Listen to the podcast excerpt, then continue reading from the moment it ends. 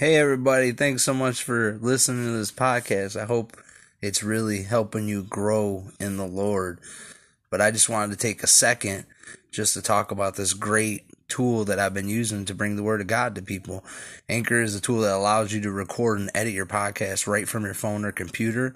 And when hosting on Anchor, you can distribute your podcast to listening platforms like Spotify and Apple Podcast and a lot more. So it's really been helping me reach people that I can't go to their house and actually teach them a Bible study. So it's everything you need in a podcast in one place. The best of all, Anchor, and is totally free. So download the Anchor app or go to anchor.fm to get started.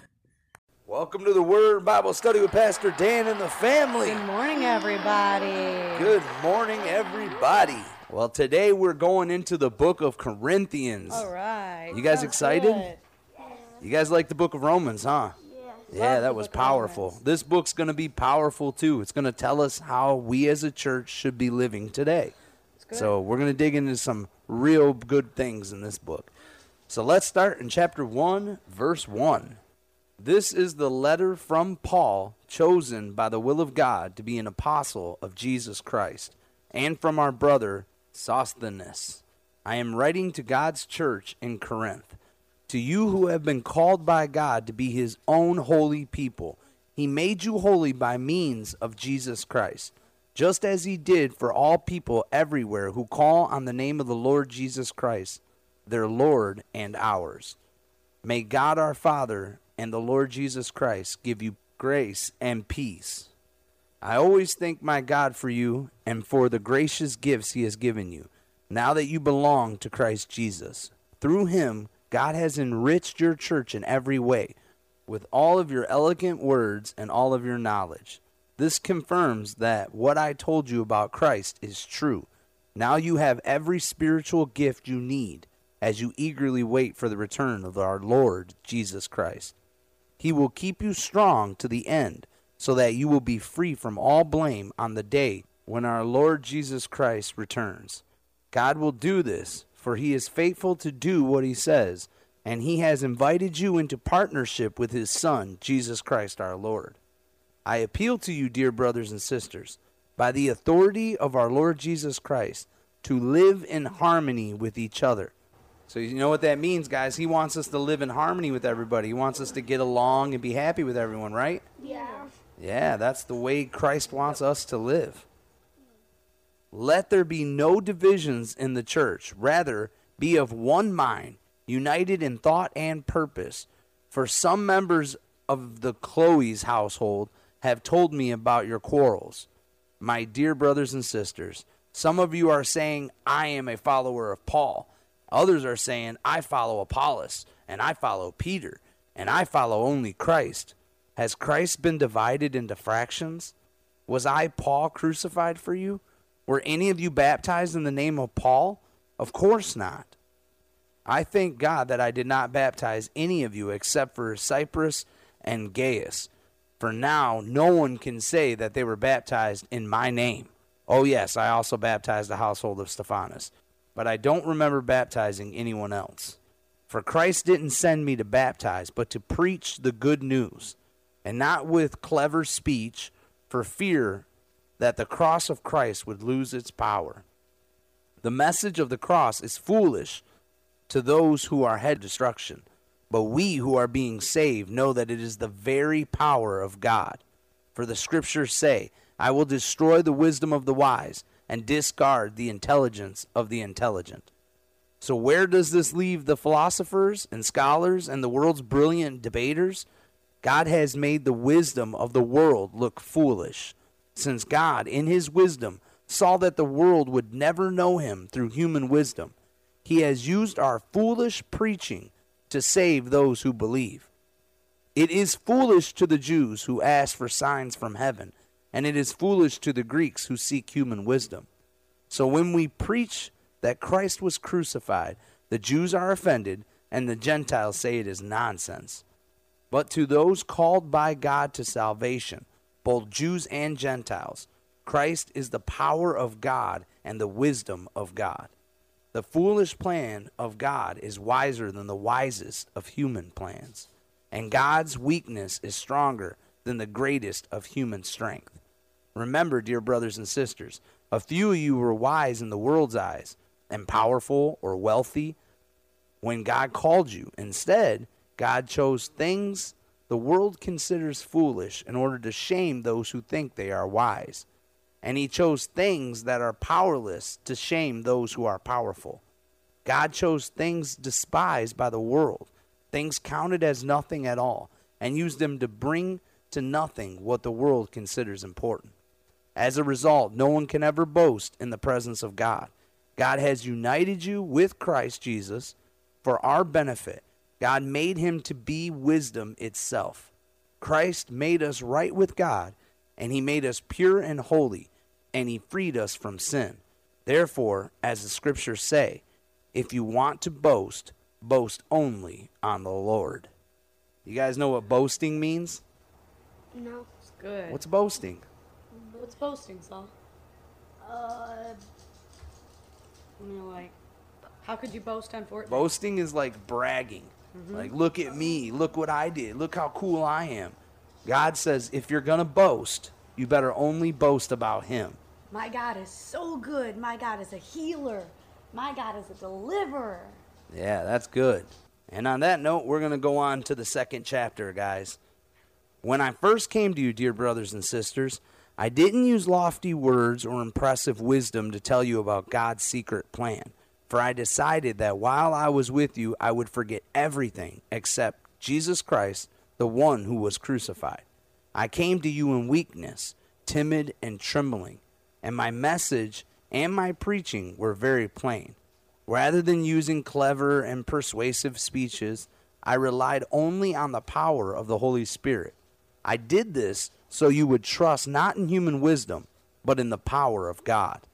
Yet when I am among mature believers, I do speak with words of wisdom, but not the kind of wisdom that belongs to the world or to the rulers of this world, who are soon forgotten. No, the wisdom that we speak of is the mystery of God, his plan that is previously hidden, even though he made it for the ultimate glory before the world began. But the rulers of this world have not understood it. If they had, they would have never crucified our glorious Lord. That is what the scriptures mean when they say, No eye has seen, and no ear has heard, and no mind has imagined what God has prepared for those who love Him. That's pretty powerful, guys. No one can even imagine the good things that God has planned for those who love Him. Do you guys love Him? Amen. Yeah, say it. Say, Yes, I, love do. you. Yes, I do. Amen. But it was to us that God revealed these things by his Spirit. For his Spirit searches out everything and shows us God's deep secrets. No one can know a person's thoughts except for that person's own spirit. And no one can know God's thoughts except God's own spirit. And we have received God's Spirit, not the world's spirit, so we can know the wonderful things God has freely given us. When we tell you these things, we do not use words that come from human wisdom. Instead, we speak words given to us by the Spirit, using the Spirit's words to explain spiritual truths. But people who aren't spiritual can't receive these truths from God's Spirit. It all sounds foolish to them, and they can't understand it. For only those who are spiritual can understand what the Spirit means. Those who are spiritual can evaluate all things but they themselves cannot be evaluated by others. For who can know the Lord's thoughts? Who knows enough to teach him? But we understand these things, for we have the mind of Christ. That's pretty powerful, guys. That means you can think like God wants you to think. Right? You can hear God's thoughts when you have the Holy Ghost. That's pretty big. I want to know God's thoughts. I want to know God's will for my life, don't you guys? Yeah. That's how we do it by being full of the Holy Ghost. Now we'll, we're on to chapter 3. Dear brothers and sisters, when I was with you, I couldn't talk to you as I would to spiritual people. I had to talk as though you belonged to the world, or as though you were infants in Christ. I had to feed you milk, not solid foods, because you weren't ready for anything stronger, and you still aren't ready, for you are still controlled by your sinful nature. You are jealous of one another and quarreling with each other. Doesn't that prove that you are controlled by your sinful nature? Aren't you living like people of the world when one of you says, I am a follower of Paul, and another says, I am a follower of Apollos? Aren't you acting just like people of the world? After all, who is Apollos? And who is Paul? We are only God's servants through whom you believed the good news. Each of us did the work the Lord gave us. I planted the seed in your heart, and Apollos watered it, but it was God who made it grow. It's not important who does the planting or who does the watering. It's important that God makes the seed grow. The one who plants and the one who waters work together with the same purpose, and both will be rewarded for their own hard work. For we are both God's workers, and you are God's field. You are God's building. Because of God's grace to me, I have laid the foundation like an expert builder. Now others are building on it. But whoever is building on this foundation must be very careful, for no one can lay any foundation other than the one we already have Jesus Christ. Anyone who builds on that foundation may use a variety of materials gold, silver, jewels, wood, hay, or straw. But on the judgment day, fire will reveal what kind of work each builder has done. The fire will show if a person's work has any value. If the work survives, the builder will receive a reward. But if the work is burned up, the builder will suffer great loss. The builder will be saved, but like someone barely escaping through the wall of flames. Don't you realize that all of you together are the temple of God and that the Spirit of God lives in you? God will destroy anyone who destroys this temple, for God's temple is holy, and you are that temple. Stop deceiving yourselves if you think you are wise by the world's standards. You need to become a fool to be truly wise. For the wisdom of the world is foolishness to God. For the scripture says, He traps the wise in the snare of their own cleverness. And again, the Lord knows the thoughts of the wise, and He knows they are worthless. So don't boast about following a particular human leader for everything belongs to you, whether Paul or Apollos or Peter, or the world, or life and death, or the present and the future. Everything belongs to you, and you belong to Christ, and Christ belongs to God. That's good, guys. Chapter 4. So look at Apollos and me as mere servants of Christ who have been put in charge of explaining God's mysteries. Now, a person that is put in charge as a manager must be faithful. As for me, it matters very little how I might be evaluated by you or by a human authority. I don't even trust my own judgment on this point. My conscience is clear, but that doesn't prove I'm right. It is the Lord Himself who will examine me and decide. So don't make judgments about anyone ahead of time, before the Lord's return for he will bring our darkest secrets into the light and will reveal our private motives, when God will give to each one whatever praise is due. Dear brothers and sisters, I have used Apollos and myself to illustrate what I've been saying. If you pay attention to what I have quoted from the scriptures, you won't be proud of one of your leaders at the expense of another. For what gives you the right to make such a judgment? What do you have that God hasn't given you? And if everything you have is from God, why boast as though it were not a gift? You think you already have everything you need? You think you already are rich? You have begun to reign in God's kingdom without us. I wish you really were reigning already, for then we would be reigning with you. Instead, I sometimes think God has put us apostles on display, like prisoners of war at the end of a victor's parade. At the end of your parade, Victor? Yes. Yes. Yeah, you got your own parade according to the Bible. Condemned to die. We have become a spectacle in the entire world to people and angels alike. Our dedication to Christ makes us look like fools, but you claim to be so wise in Christ. We are weak, but you are so powerful. You are honored, and we are ridiculed. Even now, we go hungry and thirsty, and we don't have enough clothes to keep warm. We are often beaten and have no home. We work wearily with our own hands to earn our living. We bless those who curse us. We are patient with those who abuse us. We appeal gently when evil things are said about us. Yet we are treated like the world's garbage, like everybody's trash, right up to this present moment. I am not writing these things to shame you, but to warn you as my beloved children.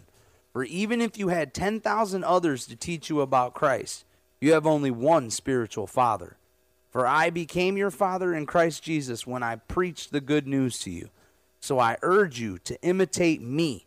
That's why I have sent Timothy, my beloved and faithful child in the Lord. He will remind you of how I follow Christ Jesus, just as I teach in all the churches wherever I go. So if you have become arrogant, thinking I will not come visit you again, but I will come, and soon, if the Lord lets me. And then I'll find out whether these arrogant people just have pretentious speeches or whether they really have God's power. For the kingdom of God is not just a lot of talk, it is living by God's power. Which do you choose? Should I come with a rod to punish you, or should I come with love and a gentle spirit? Chapter 5 I can hardly believe the report about the sexual immorality going on among you, something that even pagans don't do. I am told that a man in your church is living in sin with his stepmother. You are so proud of yourselves, but you should be mourning in sorrow and shame. And you should remove this man from your fellowship. Even though I am not with you in person, I am with you in spirit. And as though I were there, I have already passed judgment on this man in the name of the Lord Jesus. You must call a meeting of the church. I will be present with you in spirit, and so will the power of our Lord Jesus. Then you must throw this man out and hand him over to Satan, so that his sinful nature will be destroyed, and he himself will be saved on the day of the Lord's return. That's pretty harsh, though, isn't it, guys? Yep. Yeah, but we're not supposed to sin, right? Right. Especially if we're going to be in the church. We got to live by God's Be rules, right? You better be. Your boasting about this is terrible. Don't you realize that this sin is like a little yeast that spreads through the whole batch of dough? Get rid of the old yeast by removing this wicked person from among you. Sometimes we got to do that with our friends, guys. Right. If we got finished bad things, sometimes we got to get them away from us. Then you will be like a fresh batch of dough made without yeast, which is what you really are. Christ, our Passover lamb, has been sacrificed for us. So let us celebrate the festival, not with the old bread of wickedness and evil, but with the new bread of sincerity and truth.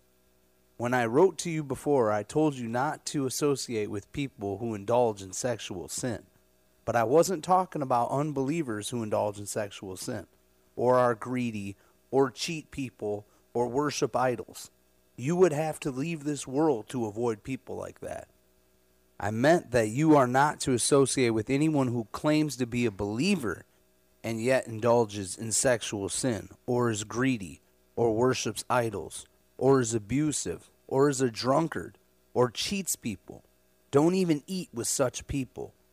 It isn't my responsibility to judge outsiders, but it certainly is your responsibility to judge those inside the church who are sinning. God will judge those on the outside, but as the scriptures say, you must remove the evil person from among you. Yeah, it means we can't be having those evil people in church, huh? Right. Yeah, we got to pray for them. We got to instruct them with love and kindness and help them to make good decisions and not to sin. All right, well, let's keep going into chapter 6. When one of you has a dispute with another believer, how dare you file a lawsuit or ask a secular court to decide the matter instead of taking it to other believers? Don't you realize that someday we believers will judge the world? And since you are going to judge the world, can't you decide even these little things among yourselves? Don't you realize that we will judge angels? Isn't that crazy, guys? We're going to judge angels one day. That's why it's important for us to make sure our character is good because one day we're going to have to tell God what's right and wrong that goes on on earth. That's a big responsibility. Mm-hmm. So you should surely be able to resolve ordinary disputes in this life. If you have legal disputes about such matters, why go to the outside judges who are not respected by the church? I am saying this to shame you. Isn't there anyone in all the church who is wise enough to decide these issues? But instead, one believer sues another right in front of unbelievers. Even to have such lawsuits with one another is a defeat for you. Why not just accept the injustice and leave it at that? You guys hear that? That means when someone does something wrong to you, it's better to just accept the fact that they did wrong to you and not try to get revenge, not try to make it right. That's good. Instead, you yourselves are the ones who do wrong and cheat even your fellow believers. Just two wrongs don't make it right. Yeah, two wrongs don't make a right, so it's better to just be wrong. That's what it's telling us here. Mm-hmm. So let's continue here. Don't you realize that those who do wrong will not inherit the kingdom of God?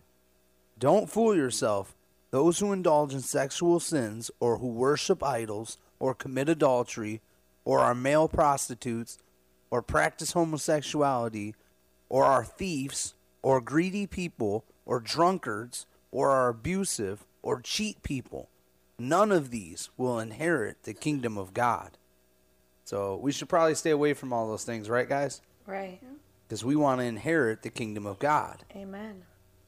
It says, Some of you were once like that, but you were cleansed, you were made holy, and you were made right with God by calling on the name of the Lord Jesus Christ and by the Spirit of our God. You say, I am allowed to do anything, but not everything is good for you. And even though I am allowed to do anything, I must not become a slave to anything. You say food was made for the stomach, and the stomach for food. That is true, though someday God will do away with both of them. But you can't say that our bodies were made for sexual immorality. They were made for the Lord, and the Lord cares about our bodies. And God will raise us from the dead by his power, just as he raised our Lord from the dead. Don't you realize that your bodies are actually part of Christ? That's really big, guys. You realize that? That's good. Our bodies are actually the bodies of Christ. The temple. That's why we don't want to put things that are bad in our bodies, right? Right. Yeah, that's important. Should a man take his body, which is part of Christ, and join it to a prostitute? Never. And don't you realize that if a man joins himself with a prostitute, he becomes one body with her? For the scriptures say, the two are united in one. But the person who joins to the Lord is one spirit with him. Run from sexual sin. No other sin so clearly affects the body as this one does. For sexual immorality is a sin against your own body. Don't you realize that your body is the temple of the Holy Spirit, who lives in you and was given to you by God? You do not belong to yourself, for God bought you with a high price, so you must honor God with your bodies. That's important, guys. Our body is the temple of the Holy Ghost, and we have to honor God with it, right? Right. Amen. Now we're on to the next chapter, guys. Chapter 7. All right. This chapter is all about marriage. You guys want to get married? Been married 14 years. Yeah. Oh, yeah. Don't you guys see how beautiful and awesome our relationship is and want to have one just like me and mommy's? Yeah. Maybe. It's a representation of yeah. God's, right? Our relationship with God. Yeah, marriage is a good thing. So let's see what he teaches us about marriage in 1 Corinthians 7. Now, regarding the questions you ask in your letter, Yes, it is good to abstain from sexual relations, but because there is so much sexual immorality, each man should have his own wife, and each woman should have her own husband. The husband shall fulfill his wife's sexual needs, and the wife should fulfill the husband's needs. The wife gives authority over her body to her husband, and the husband gives authority over his body to his wife. Do not deprive each other of sexual relations unless you both agree to refrain from sexual intimacy for a limited time so you can give yourselves more completely to prayer. So, see, more people need to pray. That's what the Bible's really saying here, guys. Afterwards, you should come together again so that Satan won't be able to tempt you because of your lack of self control. I say this as a concession, not as a command. But I wish everyone were single, just as I am. Yet each person has a special gift from God for one kind or another. Which one do you guys think? You guys you guys think you're going to have the gift of being single or do you think you're going to get married? Single baby. you little players. so I say to those who aren't married and to widows, it is better to stay unmarried. So, see, Paul kind of agrees with you guys, just as I am. But if they can't control themselves, then they should go ahead and get married. So, if you guys become teenagers and you start losing control of yourself, then you better find a wife and settle down. For it is better to marry than to burn with lust. so we're gonna be single like Paul and just have girlfriends? Paul didn't just have girlfriends, Saul. He committed his life to Jesus. So he's not saying just have girlfriends. He's saying stay single, but if you find a girlfriend you really fall in love with her, then marry her. But it's better to stay single and commit your life to living for God and doing things for the church. But hey, Paul's going to keep going about those who are married. But for those who are married, I have a command that comes not from me, but from the Lord. A wife must not leave her husband. But if she does leave him, let her remain single or else be reconciled to him. And the husband must not leave his wife. Aren't you guys happy that God commanded that I shouldn't leave my wife? Amen. Yeah. Now I speak to the rest of you, though I do not have a direct command from the Lord. If a fellow believer has a wife who is not a believer, and she is willing to continue living with him, he must not leave her. And if a believing woman has a husband who is not a believer, and he is willing to continue living with her, she must not leave him. For the believing wife brings holiness to her marriage, and the believing husband brings holiness to his marriage. Otherwise, your children would not be holy, but now they are holy. You understand that, Victor? Because me and mom are holy, you guys are holy. So even though you haven't got baptized and filled with the Holy Ghost, you're still holy because me and mom are holy. The life me and dad live. Yeah, until you're an adult, then you got to make that decision on your own. But if the husband or wife who isn't a believer insist on leaving, let them go. In such cases, the believing husband or wife is no longer bound to the other, for God has called you to live in peace. Don't you wives realize that husband might be saved because of you?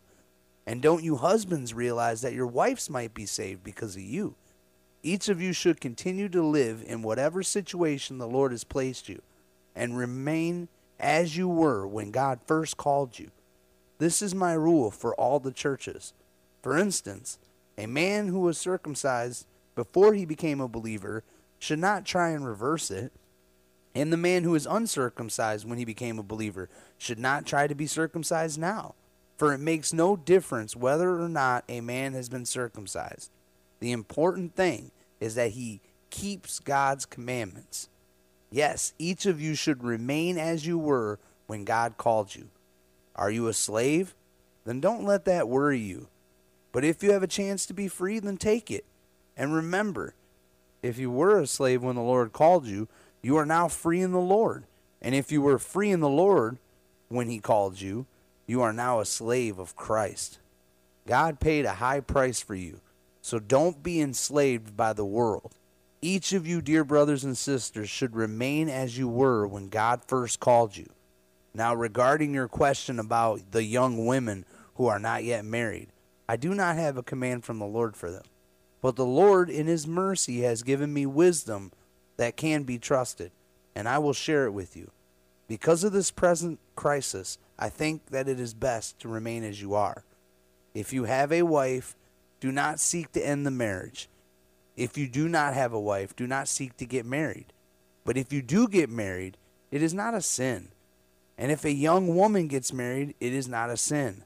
However, those who get married at this time will have troubles, and I'm trying to spare you from these problems.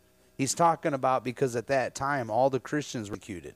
So it was harder for them whenever they were getting persecuted to know that their wives and their husbands could be hurt too because of what they believe. So he was saying it might be better for right now for us not to get married. But he wasn't meaning that for all time, like right now, right, guys? Right. Yeah, you guys understand that, right? Mm-hmm. But let me say this, dear brothers and sisters the time that remains is very short. So from now on, those with wives should not focus only on their marriage. Those who weep and who rejoice or who buy things should not be absorbed by their weeping or their joy or their possessions. Those who use the things of the world should not become attached to them. For this world, as we know it, will soon pass away. I want you to be free from the concerns of this life. An unmarried man can spend his time doing the Lord's work. See, I told you, and thinking about how he can please him. But a married man must think about his earthly responsibilities and how to please his wife. God knows I know that's true. I think about how to please your mama every day, guys. His interests are divided. In the same way, a woman who is no longer married or has never been married can be devoted to the Lord and holy in body and in spirit. But a married woman has to think about her earthly responsibilities and how to please her husband. You hear that, babe? Yeah, you gotta you gotta learn how to please me. That's right. Every day. I am saying this for your benefit, not to place restrictions on you. I want you to do whatever will help you serve the Lord best, with as few distractions as possible. But if a man thinks that he's treating his fiancée improperly and will inevitably give in to his passion, then let him marry her as he wishes. It is not a sin. But if he has decided firmly not to marry, and there is no urgency, and he can control his passion, he does well not to marry. So the person who marries his fiancée does well, and the person who doesn't marry does even better. A wife is bound to her husband as long as he lives. If her husband dies, she is free to marry anyone she wishes, but only if he loves the Lord. And in my opinion, it would be better for her to stay single. I think that I am giving my counsel from God's Spirit when I say this. All right, guys, chapter 8. We're going to wrap it up after this one, guys. He's going to be talking about food in this one, guys. Now, regarding your question about food that has been offered to idols, yes, we know that we all have knowledge about this issue. But while knowledge makes us feel important, it is love that strengthens the church. Anyone who claims to know all the answers doesn't really know very much. But the person who loves God is the one whom God recognizes. So, what about eating meat that has been offered to idols? Well, we all know that an idol is not really a God and that there is only one God. You guys know that? Amen. Yes. You One guys know there's only one God. Yes, we celebrate one God. There's one God. There may be so called gods both in heaven and on earth, and some people actually worship many gods and many lords. Now, I want to point out here, guys, that lords and gods have a little letter at the beginning. Little That it's not G talking little about the big God and the big Lord that we serve. It's just talking about pu- uh, creations and authority. Right. But for us, there is one God, the Father, by whom all things were created and for whom we live. And there is one Lord, Jesus Christ, through whom all things were created and through whom we live. However, not all believers know this. Some are accustomed to thinking of idols as being real.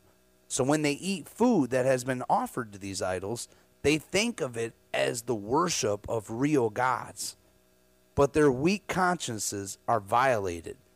It's true that we can't win God's approval by what we eat. We don't lose anything if we don't eat it, and we don't gain anything if we do. But you must be careful so that your freedom does not cause others with weaker consciences to stumble. For if others see you with your superior knowledge eating in the temple of an idol, won't they be encouraged to violate their conscience by eating food that has been offered to idols? So, because of your superior knowledge, think about that, guys. Just because God shows you something doesn't mean you should run around and be so wise and cause other people to stumble. You give them that knowledge before God gives it to them, and it causes them to fall because they don't have God's understanding. Yeah. So just because we understand something doesn't mean we got to go around and force everybody else to understand it. But it said, because of your superior knowledge, a weaker believer to whom Christ died will be destroyed. And when you sin against other believers by encouraging them to do something they believe is wrong, you are sinning against Christ. That's important, guys. It says if you encourage them to do something that they believe is wrong, you are sinning against Christ. So if somebody else thinks something is wrong, you shouldn't be trying to force them to believe that it's right because you could be sinning against Christ. Listen to this statement, guys. So if what I eat causes another believer to sin, then I will never eat meat again as long as I live, for I don't want to cause another believer to stumble. Hear that, Saul? Would you never eat meat again? Sure. Sure. you don't look like you're too positive. But for real though, what if it meant that someone that you love would be able to go to heaven and live with you? Then would you never eat meat? Yeah. Yeah. See? That's what Paul's You talking got to about. think about stuff that way. It's important. Yeah, please. All right, that wraps up chapter 8, guys. Woohoo! Yeah. So we're going to end the Bible study here and we're going to pray with everybody who joined us on this Bible study. You guys excited about that? Amen. Come on, let's close our eyes, let's bow our heads, and let's pray together.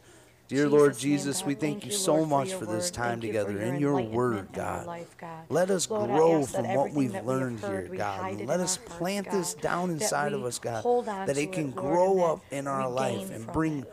A tree of faith that we can live by, Lord. We want your word to be a light to our path, God. And we want this Bible study to touch the lives of everybody who takes the time to spend us in your word, God, God. in all that We worship you and thank you for being an thank you. We amazing God and not just And Lord, just saving our souls for an eternity, but teaching us how to live life here on earth while we're still to not be alive, God. We love you and we praise you and we lift you up. others your light. And in Jesus' name we pray. Amen. Amen. Thanks everybody for joining us so much. And we can't wait to spend time with you again soon. We're going to continue this and we're going to wrap up this book next time, guys. So until then, may God richly Adios. bless you. Amen.